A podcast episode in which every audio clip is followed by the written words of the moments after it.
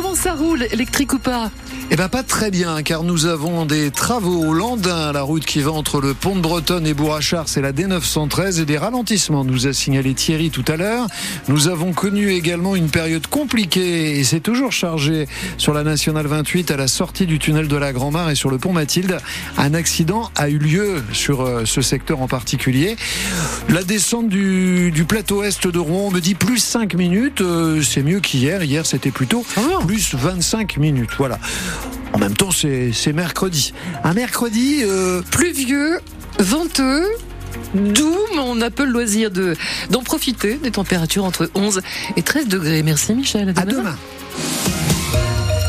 Les infos, Marianne Naquet. Bonjour Marianne. Bonjour Annie, bonjour à tous. Les cambriolages ont augmenté dans le secteur de Dieppe en 2023. Bilan des chiffres de la délinquance présenté hier par le sous-préfet et le procureur de la République. Autre fait marquant la hausse des violences conjugales plus 20% et aussi, Coralie Moreau, l'augmentation significative des trafics de stupéfiants. Plus 38% pour les trafics de stupéfiants dans les campagnes, la hausse est conséquente, mais il faut la relativiser, estime Pascal Vion, le sous-préfet de Dieppe. Pour lui, c'est avant tout le résultat des moyens mis par le gouvernement qui a fait de cette lutte une priorité. L'augmentation euh, peut traduire une mobilisation de, des services et en fait euh, la détection d'infractions qui euh, auparavant ne, ne l'était moins. Autre priorité, la lutte contre les violences dont sont victimes les élus. Un pacte sécurité a été mis en place à leur intention, ce qui permet une action rapide, explique le sous-préfet. Il s'agit en fait d'une mise en relation directe entre les élus au sens large et les forces de sécurité intérieure, police et gendarmerie. C'est un dispositif euh, nouveau euh, qui permet de fluidifier la relation et puis euh, surtout de traiter les alertes sans délai dès qu'il y a la moindre difficulté. Donc c'est effectivement une deuxième priorité du gouvernement.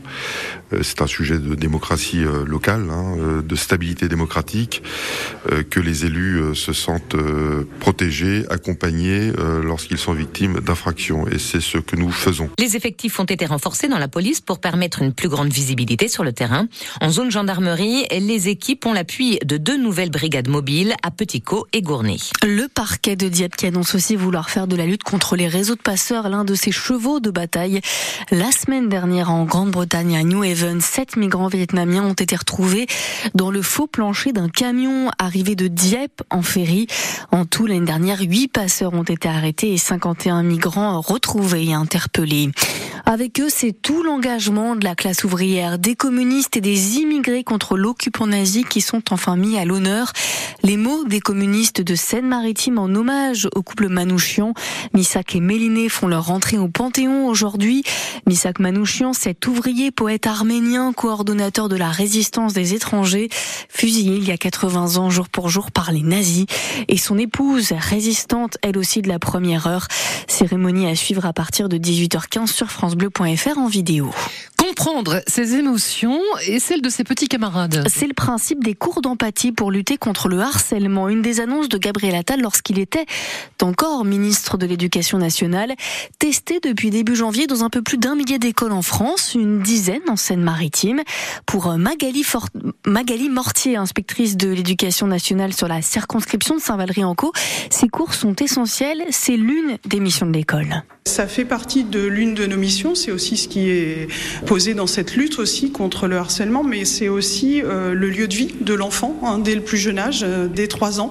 C'est un temps euh, long que l'enfant passe à l'école et donc il est important aussi que l'école puisse participer à cette éducation et l'objectif c'est d'amener les élèves à modifier ou en tout cas à avoir de nouveaux comportements prosociaux et d'entrer dans une meilleure relation entre eux et une relation à l'autre qui est bienveillante et positive. Donc on est vraiment dans cette démarche de construire des relations et tout ça avec cet objectif derrière qui est la réussite, la réussite scolaire de tous dans un climat scolaire qui est serein. Et ce climat scolaire, il se construit au fur et à mesure sur tous les temps de l'élève, dans tous les temps de la journée de l'élève. Et c'est vrai que cette expérimentation doit nous permettre de mettre en valeur euh, une certaine façon de communiquer entre les élèves qui se veut positive et bienveillante. Le bilan de l'expérimentation sera tiré en juin pour une généralisation à la rentrée de septembre.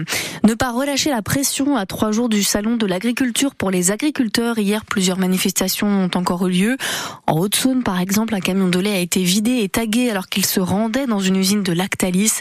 Ce matin, cinq convois se sont élancés dans les Côtes d'Armor, direction la préfecture de Saint-Brieuc.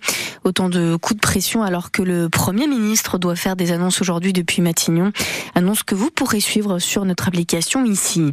Ils en appellent au chef du gouvernement, à Gabriel Attal, donc plusieurs élus locaux, les maires de Rive-en-Seine, Port-Jérôme-sur-Seine, Vatteville-la-Rue ou encore le député euh, socialiste Gérard Le Seul demandent à bien choisir le tracé de la future ligne électrique aérienne, celle de 40 000 volts qui doit passer entre Rougemontier et Port-Jérôme-sur-Seine.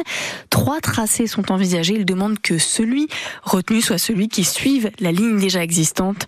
Les deux autres, selon eux, risquent d'avoir un fort impact sur le paysage avec le déboisement de 80 à 100 hectares de forêt. C'est parti depuis quelques minutes. L'ouverture de la billetterie pour le quart de finale de la Coupe de France de football, le FCR contre Valenciennes le 28 février prochain au stade Diochon. Attention, cela concerne seulement les abonnés.